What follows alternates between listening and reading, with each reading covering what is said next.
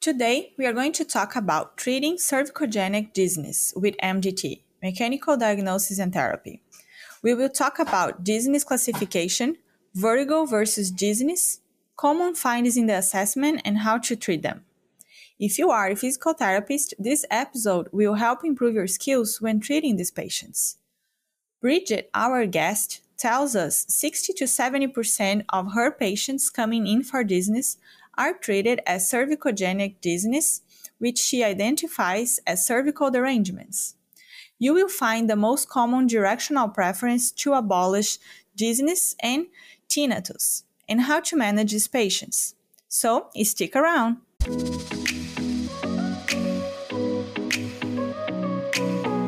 This is PT Pro Talk. My name is Mariana Parks, and I'm a physical therapist and your host.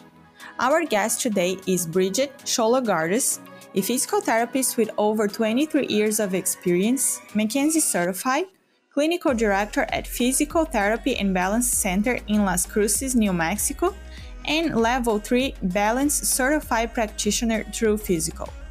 Bridget also owns Elevate Gymnastics and Athletics, where she is the head coach and executive director. I hope you enjoyed the show. PT Pro Talk podcast is only possible with the support of the forward looking and innovative company Systems for PT, the Do Anything, Anytime EMR. Systems for PT develops systems for clinics so you can focus on your patients. Go to systemsforpt.com to schedule a demo today. Hi, Bridget. Welcome to PT Pro Talk. How are you? Uh, I'm very good. Thank you. After a long day of work, you still with some energy to come here and talk to us. That's right. But I'm excited about this topic, so I get excited. Awesome. So let's just get started with you talking a little about yourself, your career, and how did you get to where you are right now? Um, let's see. I have been a physical therapist for a little over 23 years. Um, I was an athlete and I was injured quite a bit, and that's how I got interested in physical therapy. How can you stay active in sports and athletes? Um, but after I started my career, um, there was so much more than just um, having fun. That's what I saw as a physical therapist. They were always eating food and always having a good time. And then I actually studied it. Um, I've had the opportunity to live in a few states since becoming a physical therapist, following my husband around. So I worked in um, Wyoming, North Dakota, and now New Mexico. I have been in acute care, then rehab, um, hospital based outpatient, a contract company, and now I've been in outpatient and working um, at MDT. I have just be, I was MDT certified about eight years ago so dramatically changed my career and just really um, uh, put the passion back in physical therapy for me when I found Denise Campbell. I've been working for a Fyzical now for 12 years in Las Cruces, New Mexico with Denise Campbell, who's a diplomate. Awesome. So it's funny because that's the same with me. I started, uh, I wanted to do physical therapy because I was a gymnast and I was always injured. So that's exactly. how how it was for me as well. It's funny. Uh, so let's talk a, a, little bit of how you got into that topic that we're going to talk today. That is dizziness. That's very different, right, from traditional PT. So how did you get involved with dizziness? And then let's talk a little bit more in depth about dizziness. For sure. Um, well, when I actually came to Las Cruces, um, my boss, uh, her company was Southwest Sport and Spine, so it was an ortho outpatient clinic. I had years of experience of treating vertigo or BPPV. So when she brought the franchise Fyzical in, um, then I automatically became the person who was going to work with vertigo and dizziness because I had the most experience doing Dix Hallpikes and Epley's maneuvers, and that's what I knew. But as she brought it and she bought the franchise, um, Fyzical came with a pretty in depth um, training in balance, vestibular, um, vestibular situations, conflicts, and dizziness. And what happened is I was practicing the um, more conventional treatments for physical therapy in vertigo, dizziness, and imbalance.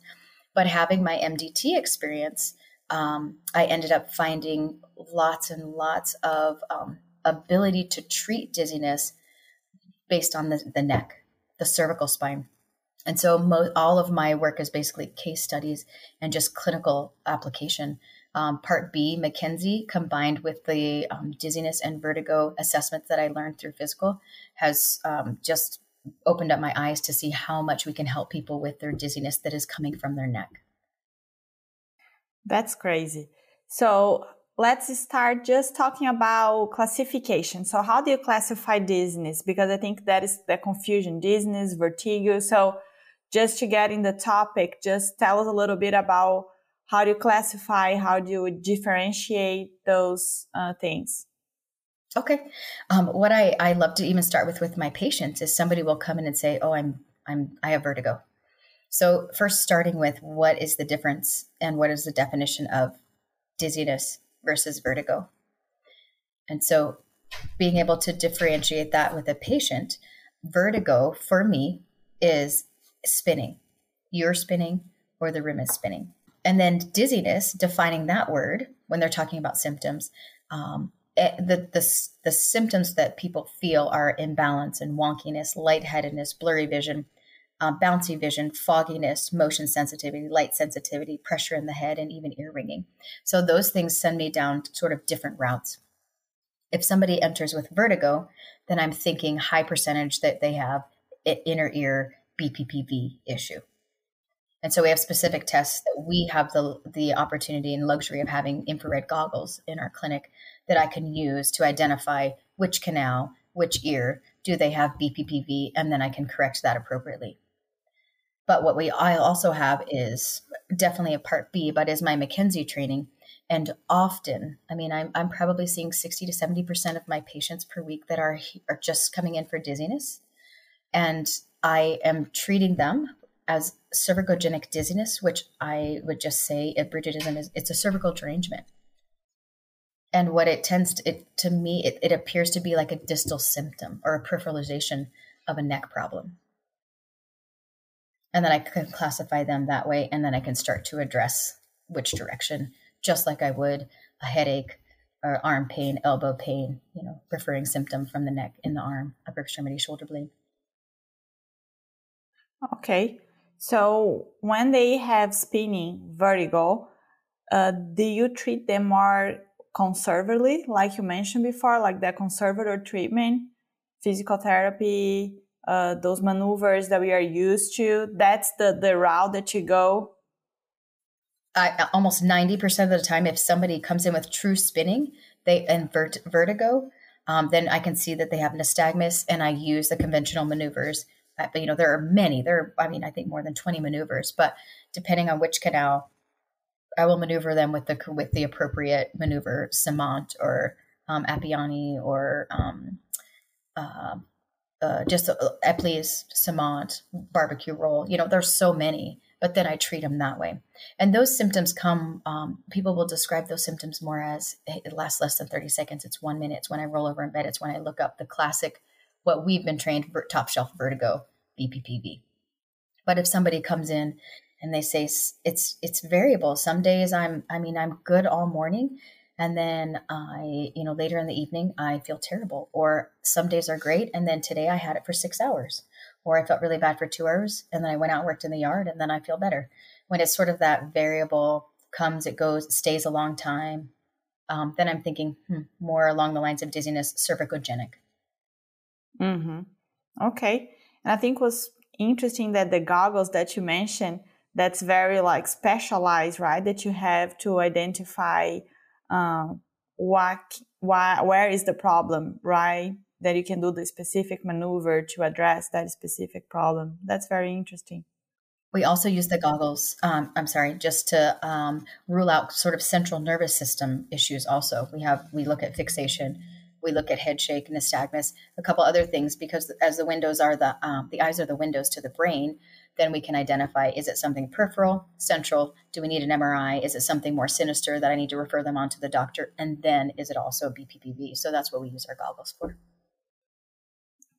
Very interesting. And if you find out that's more central related, then you refer refer out to the doctor.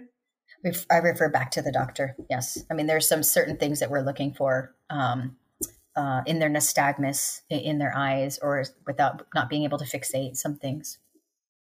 Okay. And other than with that exam specifically, are there other signs, symptoms that it gets your attention, like that's a red flag? Maybe I should refer? Sometimes, I mean, there are the, um, I know there's been debate now on the VBI test, right? But as I'm looking at somebody's cervical extension, because I make sure that they have that in order to even be tested when I'm looking for vertigo and BPPV, um, or even just their full extension. So that's something that I will still I look at is to make sure that they don't have a vertebral basilar insufficiency before I start doing those maneuvers. I ha- I have had a few people that as I take them through, they're getting sick and like just feeling a tunnel vision, kind of some things, and those things I stop and hey, let's go back to the doctor. Okay. Anything else that gets your attention that could be um, something that you may not be able to treat or you shouldn't treat that you think about referring to the doctor? You know, just if I find the central signs, we do a central bedside uh, test before I even do the goggles, and I put them in the goggles, uh, the VBI. And then uh, we've had I've had a few cases where um, they're having other signs with their dizziness, like maybe a little facial droop, maybe a little pause in processing. It seems like a little aphasia. Um, I recent like three months ago, I had a lady that um, it nothing. She wasn't responding to anything, and and I had to make a phone call to the doctor, and she ended up actually we got her to the hospital, and the next week she had a small stroke. Mm, oh my goodness. I was just asking you because we talked a little bit before that, and I was talking about nausea and other symptoms that for us that we are not used to treat, it can kind of like scare us. Should we do are we doing something wrong? Uh, should we stop now? Just, I was just curious to see if there is any other signs that we should pay attention to.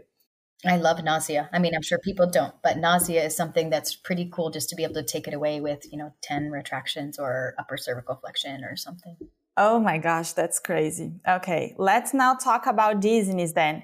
Um, so you you you told us about some of the signs that you're looking to classify uh, as dizziness, and then from there, um, what are the the approaches that you use to treat them in a conv- like in a con- conservative way, or using McKenzie to kind of like rule out how is that process to rule out uh, the neck as source of the symptoms, or how do you go about that part of your assessment?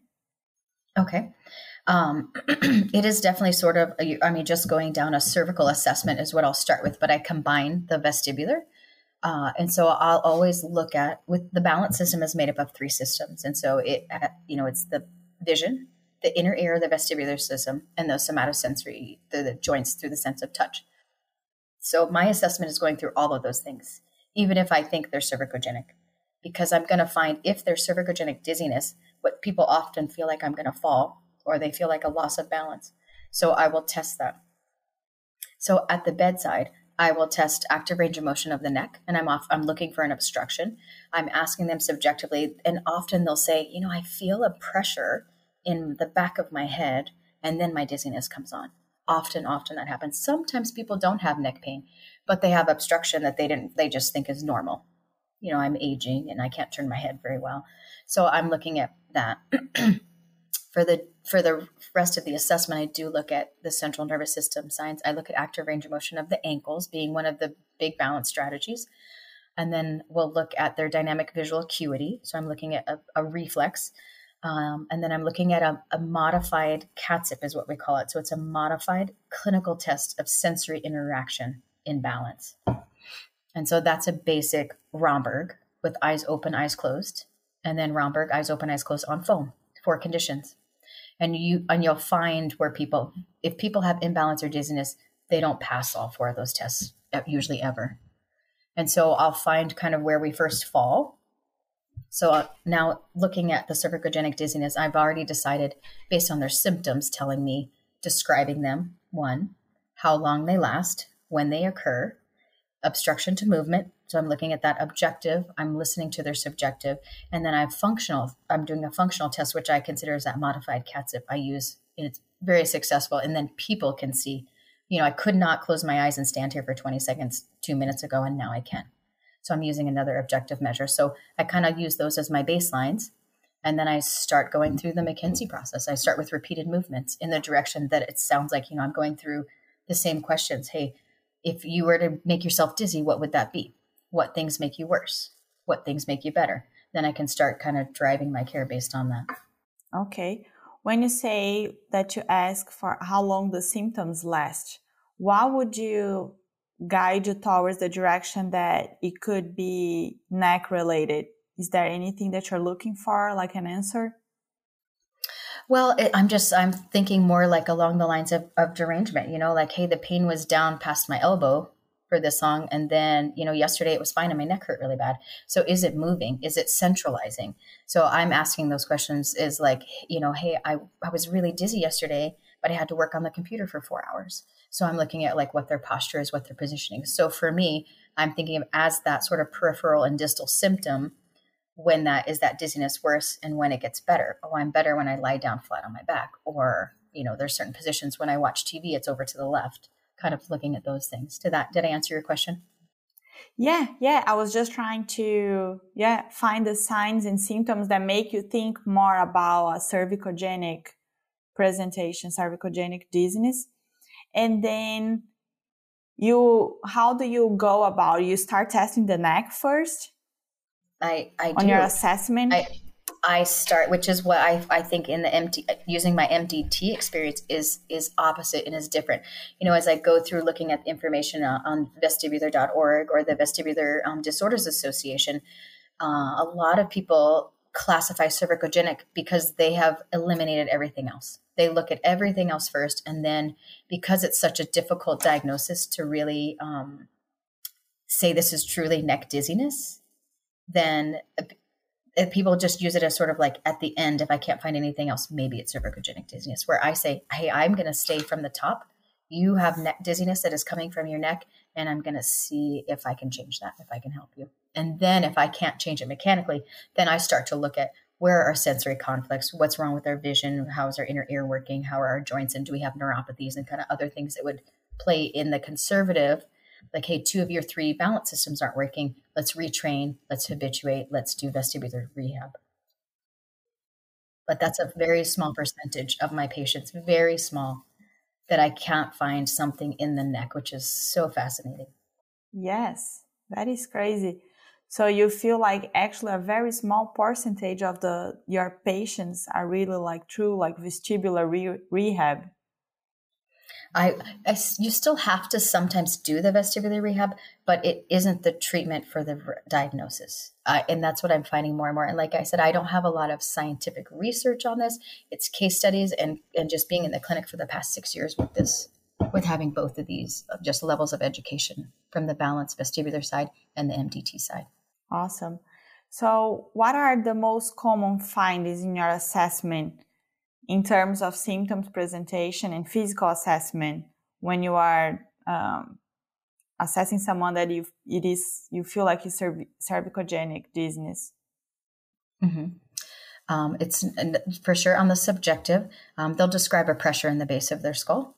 They'll describe pressure in the back of their neck. They can have headaches.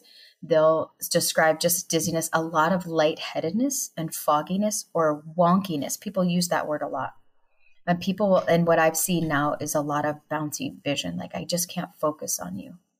So those things already just kind of send me and, and i and i receive a lot of patients that have cervicogenic dizziness on there. We've reached out to a lot of ENTs and the er doctors and so um, they will send them directly to us even rather than going the full route of all the testing first which has been helpful. And so I, I get people that are just coming to me and they just say i'm just lightheaded these are people that have been dizzy for years and they you know nobody's been able to help them. And usually they'll get to me either last or they just look on their own because they don't want to live like this anymore. And is there something that they can do? So the person comes in with subjective symptoms that are variable. It comes it goes. I feel lightheaded or i have people that can't work anymore. I can't function um, and so I'm looking at that subjective. I do see generally almost always an obstruction to movement in some direction in the cervical spine. and then uh, they all they almost always have a functional like hey i can't i can't bend over quick and pick that up anymore or it does happen when i sit to stand you know we think positional like orthostatic hypotension or some other things like that but they'll have something they just say I, I can't do anymore so i'm always doing something that i'm listening to their subjective information i'm finding objective measurements like the cervical spine active range of motion and then a functional balance baseline of that modified CTSIB kind of are always where i go first and that's my baseline and then how do you treat it? What are the common directions? Almost always all, a retraction, often. But what I found is it's a retraction and it's a retraction with just a little bit of upper cervical flexion. It's a little bit more significant of a nod. Um, or I just coming up with a pillowcase behind the top of the head. So the retraction be, be happens with a, a little bit more upper cervical and they'll feel pressure there. That's probably, that's the most common is just a retraction or retraction with that little upper cervical flexion in the upper upper cervical spine has been super super helpful. Um, I do have people though that are um, I, will just go the same direction I would for a neck pain for an arm pain. Um, is I'll go to end range. I go okay if you're better like then I go to overpressure and I will take them to extension.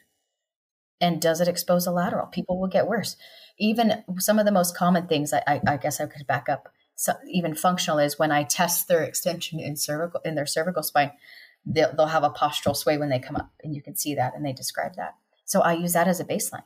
Let, let's do this repeated motion. Look up, come back. They're like, oh, I didn't have it, and that'll be gone. And so I'll go the same thing. It's often retraction, often retraction with upper with a little upper cervical flexion. Uh, and then I will go into extension, but I have lots of people that are rotation too and side bending. It's it, you just follow it. In fact, sometimes, and this is totally a Bridgetism. There's no science behind this. I don't even just going through. Sometimes what I'll do is they'll feel. I'll just take the motions, just the baseline motions, slower. They just look right for five to ten seconds, and they'll just tell me, "I I, I feel way less dizzy over there," and I'm just looking this direction you know, oh, I feel bad, or you can see them in their posture sway. And so it kind of kind of leads me into like, okay, I need to go this direction first because they don't have an arm, you know, they don't have a radicular symptom, they don't have a shoulder blade pain that I can say which way do I go when I when I have exposed basically a lateral with extension at end range, then which way am I going to go? So just in that simple like, hey, I feel better over here, or I have them stay in like a lateral flexion or side bend, and then they'll say like, oh, weird, I feel better over here. I have had a handful of people that it's not just in the neck, but it's in the thoracic spine. Who would think, right? Thoracic spine. I, I, yes. Responsible yes. for and so many different things that we are finding out. mm-hmm, mm-hmm, and more and more. And sometimes, uh, you know, figuring out, okay, cervical, ex- the, when they're doing retraction with extension and they're feeling better, then I kind of play with what level is it really? and then I have people, I have just had in the last three months, I have three people that have responded to thoracic rotation, which I only based on following symptoms did I find that.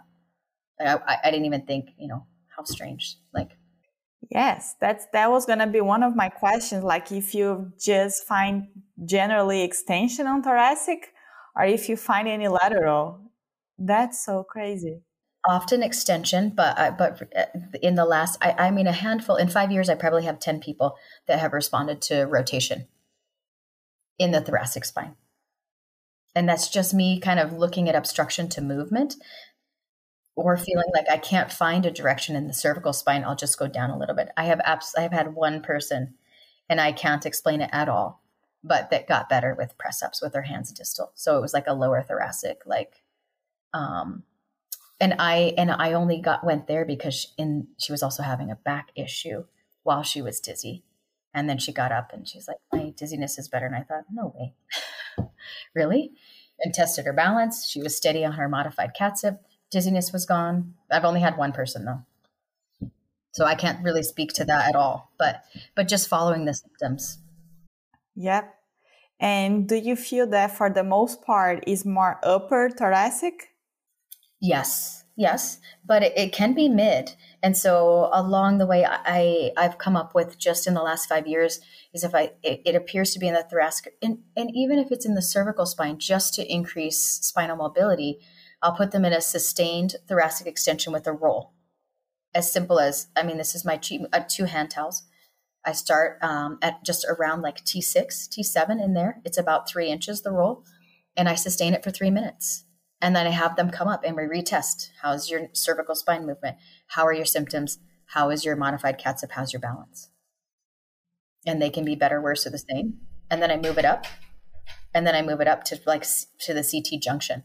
I kind of go in that order. And every time I get them up, I retest subjective, cervical range of motion, balance.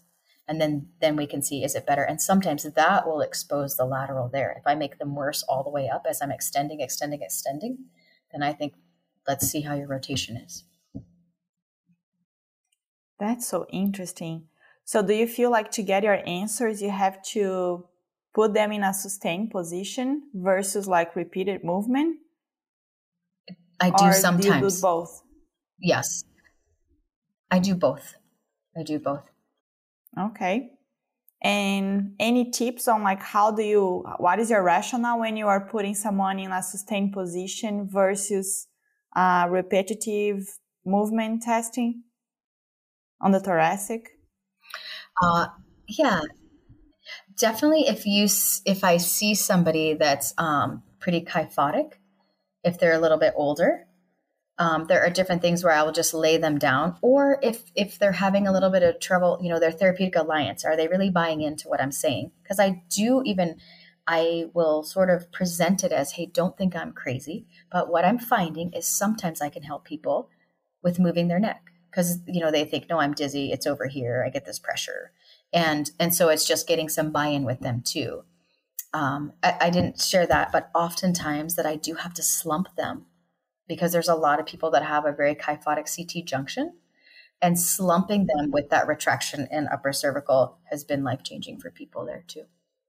But i will tend to do that with those people. I was like how how do you do slumping with the retraction?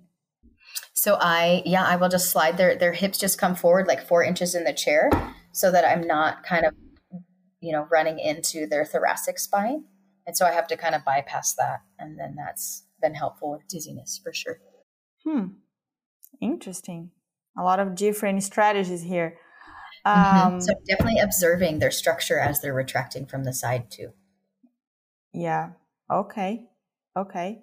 Um, and then on the cervical, I was I wanted to ask you, do you use a lot of sustain retraction or do you feel like for the most part repetitives being more effective? Yeah, yes, it's I, I use both, but they people get a lot better with repeated motion. I mean, I, I don't I can't even put into percentage wise. Um, if I think about my day to day, I I didn't sustain I didn't sustain anybody they were all just repeated movements. And then just doing um, as many reps as we need, kind of tweaking the angle of the chin, tweaking the slump. And on the cases that needed to sustain, any tips on like what made you think about sustaining that person? I think what I think the most I sustain it more for it, more investigation more end range if they're having trouble doing it and a lot of times people will have you know people in general have a hard time retracting my older population i mean i see so many 70s and 80 year olds that are having it um, that i will tend to sustain them for information and then through that information i'm finding out like i'm just i'm trying to get better information or even increase their mobility so that maybe this repeated movement will work better now and finding an on off switch okay when i put it in the lower spot at t7 it made you more dizzy. I moved it up three inches. We put it at T2. It took away your dizziness. So I, am able to find, and that's when I utilize also um, PA mobs. I use some mobilization kind of to feel out their end range, and then that will expose a lateral too. Or it can completely take somebody's dizziness away if you find the right level. And when you say expose the lateral, do you note note some uh, obstruction to lateral movement, or it's just like the symptoms are more uh, it's weird because it's dizziness right so how do you sometimes you probably don't have like arm symptoms so how do you know you are exposing the lateral So, knowing that I make their symptoms worse in general. So, if I'm going to end range extension, right, I'm mobilizing you, you feel worse when you sit up, your balance is really wonky and you can hardly walk. I've made you worse. So, how can I make you better? And so that will send me to right or left. Okay, makes sense. And do you feel like that progression is the same as like a normal MDT assessment? If they get better with retraction, you always like, or I'm not going to say always, but usually you take them to extension and range, or sometimes it's just like retraction enough? Sometimes retraction is enough but I will I will still take them for most people I will take them just like any other cervical derangement. I will get them off the lateral, get them back to sagittal and get them to extension. There are a few people that I don't, especially if it's upper cervical flexion, I'm not going to take them there because that's going to send them into extension in the upper cervical spine and we just work to so it depends on what tweak I have with the upper cervical spine in that. Because I was just thinking about headaches and we usually see more flexion on upper cervical. I was just thinking if it was the same, if you see a lot of like direction uh, working upper cervical flexion versus extension. Mm-hmm. I I do see more upper cervical flexion helping with dizziness, very similar to a headache. Sometimes I'll produce the headache, so even we can take away the dizziness, and now I have pain behind my eye. I'm like, oh, okay. And so we kind of follow that. But definitely, like those people that respond to the more upper cervical flexion or the pillowcase or the slouch with it, I do. They don't go back to extension. I mean, I try to take them. They're to make it the, worse. Yeah, I, I mean, I take them through the whole management phase of derangement, reductive, um, maintenance phase, recovery of function, and prevention. That's so interesting. Mm-hmm. Who would have thought? they have to it, it start adding crazy. those on the on the, mm-hmm. the, the modules mm-hmm. i don't yes I, I need definitely we need to do more research on it too rather than just case studies but it's been i mean it's just a huge population of, of people that i've been able to help with that. In like in terms of response to the treatment do you just see like a normal derangement they abolish and they stay well they keep repeating those movements to maintain they take care of their posture and they get like full resolution in those cases that are like derangements? Absolutely. 100% I mean, I have, people that are better in one to three visits. I have people that we have to tweak for a while, right? If we have to be lateral for a little bit, uh, bring them back to sagittal. I may or may not bring them to full extension. Um, can be a little bit longer and then some people have to have a little bit of conservative therapy, but most people, you will see an immediate change in just like a derangement. Cervical spine would be um, a change in the movement, the range of motion res- restores, and that all happens almost immediately. Even sometimes before the dizziness gets a lot gets better, um, but then their their dizziness will be completely abolished. And do you feel like the response you see quicker on the range of motion or on the symptoms? You you see any relation like the range of motion gets better even if this, the, the, the, the dizziness didn't improve that much, but if you know the mechanic is getting better, the symptoms should reduce like maybe right after? Yes, correct. I do. Yes, exactly. The range of motion almost, and that's one thing that every patient, you know, they'll just say, "Oh gosh, I can turn so much easier. I can look behind my shoulder now." Um, but most of the time, it happens at the same time, also. That's crazy. And then you have their buy-in because they are like experiencing the the improvement. Because I I assume they are probably uh, skeptical in the beginning when you say like about neck or even like thoracic, and then like they see that they're probably like, "What's going on here?" Exactly. Ex- exactly, and that's why I try to do those functional things. I I will use that that Romberg mod, that eh, modified CTSIB test because it's so obvious. They will immediately improve their balance. They won't sway and they can stand there before they're falling over and I don't I won't take my hands off them and then they can stand there by themselves. And they're like, "Wow, okay, maybe there's something to this." And like if you had to say what percentage do you feel like of your patients that you see in like a daily basis are uh, the cervicogenic dizziness? Are you saying what percentage that I see or of the dizzy people that I see? I would say 80%. Yes. 80% oh, wow. come in. I feel like that if we have a, the patience too, sometimes it'll take me, you know, one to three visits. I'm like, if you're patient with me, like I feel like we can find where this is coming from. That's awesome. And then it, it takes about one to three visits to kind of like figure it out. The direction, on, exactly. The direction. Mm-hmm. Mm-hmm. Mm-hmm. And then the other 20%, what do you feel like they are? Vertigo, vestibular? Yes, I would say vertigo. And for me, I, I really have had a, only a few people that are vestibular, but they'll come in with a central sign. I mean, I have somebody who has spontaneous nystagmus. He has a diagnosis of um, cerebellar ataxia. You know, those things I'm not going to change. That's not a server. I, I worked him through just to make sure, okay, let's clear your neck um, you know, but he has this constant nystagmus and he is just here for vestibular rehab, but that's a, that's a small percent. I would, you know, this is also Bridgetism. There is no research behind this, but of the 80% that I would say are cervicogenic, 15% BPPV and 5% I'm treating vestibular. But I'm also talking from the MDT side that I, I just feel like it's, it's so fascinating how many people we've, I've been able to help that we've been able to help because of the MDT knowledge and part B if, if everybody could take Part B, they could just treat a dizzy person. yeah, that's crazy. Um, and how about the tinnitus? And I probably said it wrong. This I hear, um, hear, I hear it everywhere. Tonight, tinnitus, tinnitus, ear ringing. So I'll say ear ringing. Let's say ear ringing. Then it's easier. uh, so what type? Uh, what type of response have you been finding with those patients? And this one I completely just like happened upon.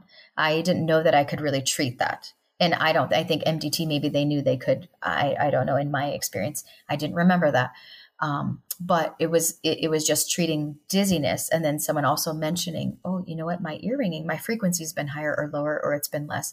And so I don't, it's, I wouldn't say it's as high as 80%, but way more than 50% is almost always high percentage in my clinical experience, it's a lateral that responds generally to rotation or side bending when somebody has ear ringing. So I treat it as a posterior lateral derangement.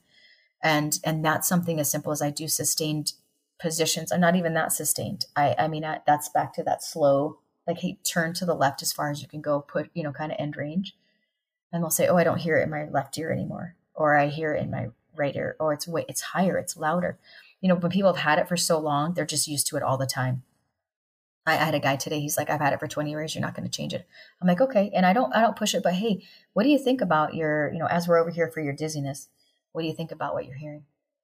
And so I will play with sustained motions with ear ringing often more than I will um, just some dizziness, lightheadedness, wonkiness, or nausea. That's something you brought up that I, but uh, but people that come on, they're just like, I just feel like I'm kind of sick to my stomach all the time. I have motion sickness, and uh, in that I can I can bring on the wrong direction, and then we can take it away. And that's really people buy in really quick when you can take away their nausea. Yeah. And like in that type of patients, do you feel like you said that you treat like more postural lateral derangement? Do you find just poor lateral too? Just like not rotation. I have found that a small percentage, but but but still, you know, retraction with rotation, retraction with side bending. Okay. And just curious, do you find anyone with prot- protraction as a direction? Like protrusion? Yes, sorry, yes. Mm-hmm. No, yes, yes, I I absolutely do. I I haven't found like too many like straight flexion, but um, protrusion the same kind of like in that in that headache, but not as many. And as as the years have gone by, one of the things that I find in sort of a middle age uh, to older population uh, is is a few months after they've started wearing like a progressive bifocal or a trifocal because most people are holding their head in an upper cervical extension. And so it'll be uh, that's one of the things I ask them, hey, I see you have a progressive or I see you have a tri- bifocal in there. How long have you had that? Because they'll be, you know, they're looking down what to look through this part, they're looking up to do this part, and then they're always in that upper cervical extension. And so bringing back that flexion. Yeah. That just then, popped in. And then Yes, and then probably just correcting the posture too, important component Absolutely. on that reduction. Mm-hmm. Mm-hmm. Yeah. And when I find that lateral, they'll I have them change their whole setup. And and sometimes you can find like, hey, where you know you I have this new job, my computer monitor is over here to the left. So they're always in this sort of slumped, you know, protrusion, flexed posture, and a rotation and so we'll change up. So getting uh, you know more detailed in their history too like what is your setup? How, how long do you sit there? What do you do at work? How do you sit? How long are you there? And i'll have them change their whole hey where do you watch tv people at night they're like oh i feel terrible when i get up at night after sitting in my recliner. Well where's your tv is it up? You're looking up overhead is it over to the right the whole time? So it's like keeping an eye on those things too. Or if somebody's getting better and then they're getting worse when they go home like hey what are you doing to yourself when you go home and sleeping posture is huge too. Uphill, downhill. It's just same thing as a cervical derangement. Cervical rolls have been super helpful for people. Yeah, it's it's like a normal derangement, and it it's just it, the symptoms not, yeah. dizziness. yes, they're dizziness, and it scares people, but it's it's it's it's pretty amazing. I just feel like everybody should like deserve the pass through a mechanical assessment if they have this type of symptoms because they they're suffering probably so for so many years with this type of symptoms that they have no idea that a mechanical assessment can help them.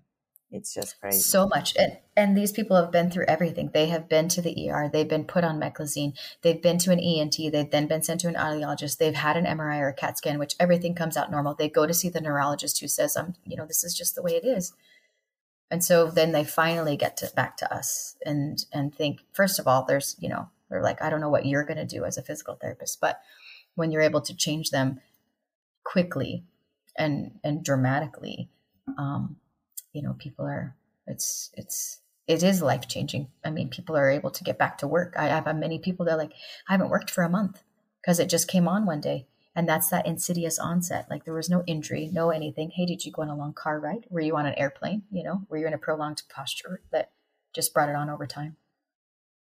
Yes. Now we have to bring awareness to the therapists so they know that they can treat these type of problems too. Uh, because as I told you, I knew that we could, and I did a few tests. I tried a little bit, and then she started feeling nausea. I was like, I don't know what I'm doing. I'm gonna stop. it's just give us more, like give us more um, confidence on approaching those patients and knowing that it's it it looks like works very similar to like a normal mechanical assessment, um, range of motion, symptoms, all of all of those same things. So it's pretty crazy. I think that, you know, we've always had this term, the cervicogenic dizziness. In fact, I'll see it and I'll talk to other therapists and like, oh yeah, you know, I'm already treating her neck. Well, well, when somebody is treating cervicogenic dizziness, I don't even remember what I maybe would have done before MDT with it, but but probably massage to the neck, you know. I, I know, or traction. And and I do still use those things sometimes. Traction is very helpful when it's cervicogenic dizziness for a lot of people. Um, and but I and I generally wouldn't use that as much, just going MDT. But I will use that, or I'll test them with manual traction um, with a pillowcase or something like that. But um, yes, and the other therapist would say, "Oh yes, I already treated the neck," and and most time they're just doing range of motion, they're doing massage, right? It's not a direction, it's not a derangement, they're not reducing it. Since you talk about that, what other type of treatments? I'm just curious to ask you that you would do if you find out that's not related to the mechanics? Um, if it's not, then I'm looking at those other balance systems. We are so fortunate in our Fyzical that we have a computerized uh, dynamic posturography machine. There are 30 in the country. So I can harness somebody in and do a sensory organizational test, a, a, a actual um, CTSIB, and so it's six tests. You know, they're standing on a platform, eyes open, eyes closed, visual conflict. Then I can move the floor, do the same test. So that really pulls out for me deficits and what what systems they prefer.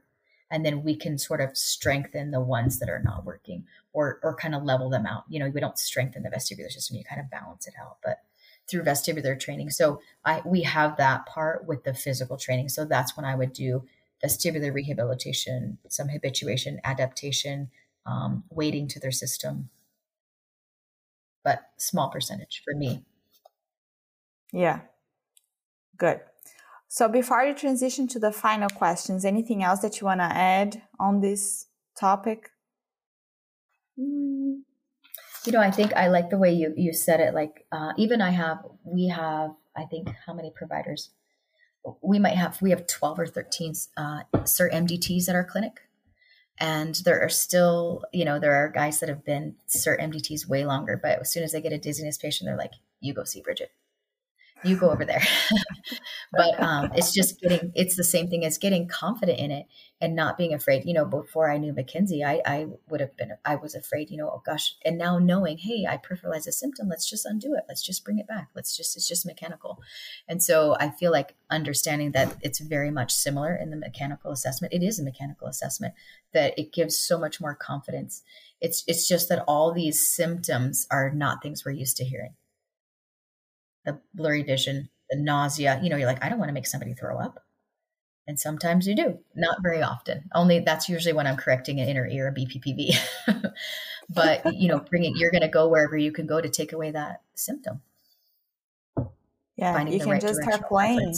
Start, yeah, start playing with those and trying to reduce the symptoms. And it's see what mm-hmm. you find. And it's very, it's simple, and that's why people have a hard time too. They're like, what do you mean? I just tested for, you know, two years or I just went through four different doctors and you're telling me I'm going to do this like, you know, ugly double chin thing. and that's going to be what's going to resolve my problem. oh, so well. I definitely think don't not to be afraid of it. Yeah. Yeah. So that's already your advice to clinicians. That's mm-hmm. one of my questions would be an advice to clinicians that are starting their careers. Um, anything else you want to add other than part B, McKenzie, if you're treating cervicogenic or just dizziness in general, because a lot of them are cervicogenic based on what you just just told us. Mm-hmm. I, I definitely like, you know, obviously this is an MDT, more MDT podcast, right? But definitely like MDT and part B. If you have part B, you can you can treat a dizzy patient. And then just really knowing the difference between a dizziness and a vertigo. And so being having some basic, you know, ability to do uh, maneuvers, positions to test the Dix Hallpike, the supine roll test. So you can say that's vertigo. It lasts less than 30 seconds. It resolves. It's positional versus I, this one doesn't seem to have very much of rhyme or reason, or every time I bend over, I get it, or when I'm sitting, you know, a long time. Just like understanding this, what, how the symptoms differentiate in a couple of tests that are super helpful in saying, okay, I'm going to go down this mechanical way. But, but everybody, even if they sound like they have vertigo, true vertigo, I will still do a cervical assessment. I will still do a mechanical assessment to see if I can change anything before I take them to the goggles especially because once you take somebody to a to the goggles and a Dix Hallpike and you maneuver them, you can't you don't really move their neck for 48 hours. But that's other that's other information. okay. Um, and do you have any resource of information that you want to share with us that you think it's helpful for the other PTs? I wish I did. I, I feel like I, I don't have that resource, which I wish that I did. And I feel like we need to do more of. Um, I do have some people that have reached out to me to actually do more case studies and some research in this. Um, but you know, I, I get I, I got some great training certification through the Fyzical college, you know, from that franchise that gives me a better understanding of the vestibular system and and vertigo. Um, and you know, but then there's also the Vestibular Disorders Association, which is the VEDA. I think it's how you pronounce it, vestibular.org. And that has a lot of good information on maneuvers. But it, it's still, I pulled up the cervicogenic dizziness just to see um, and it, it's very vague and it's always um, it always says they have to have neck pain and it kind of is the last thing. Once you've ruled every single thing out then you can say they have cervical dizziness and it, it says you know you, they have to probably have had a neck injury a whiplash and i don't find that to be true. In my experience it can be no reason insidious onset posture over time. Yeah. So you are our resource of information but I need to find more, more, and, and do more. And we need some research. I think that would help a lot of people. I'm, I just am clinically based my in what I, the people that I see and the people that I help. Yeah. Well, we have to find other MDT people that start seeing the same thing so we can get together and start publishing a few mm-hmm. cases and go from there. Mm-hmm. yes. uh, and what personal qualities or abilities that you think are important to become a successful physical therapist?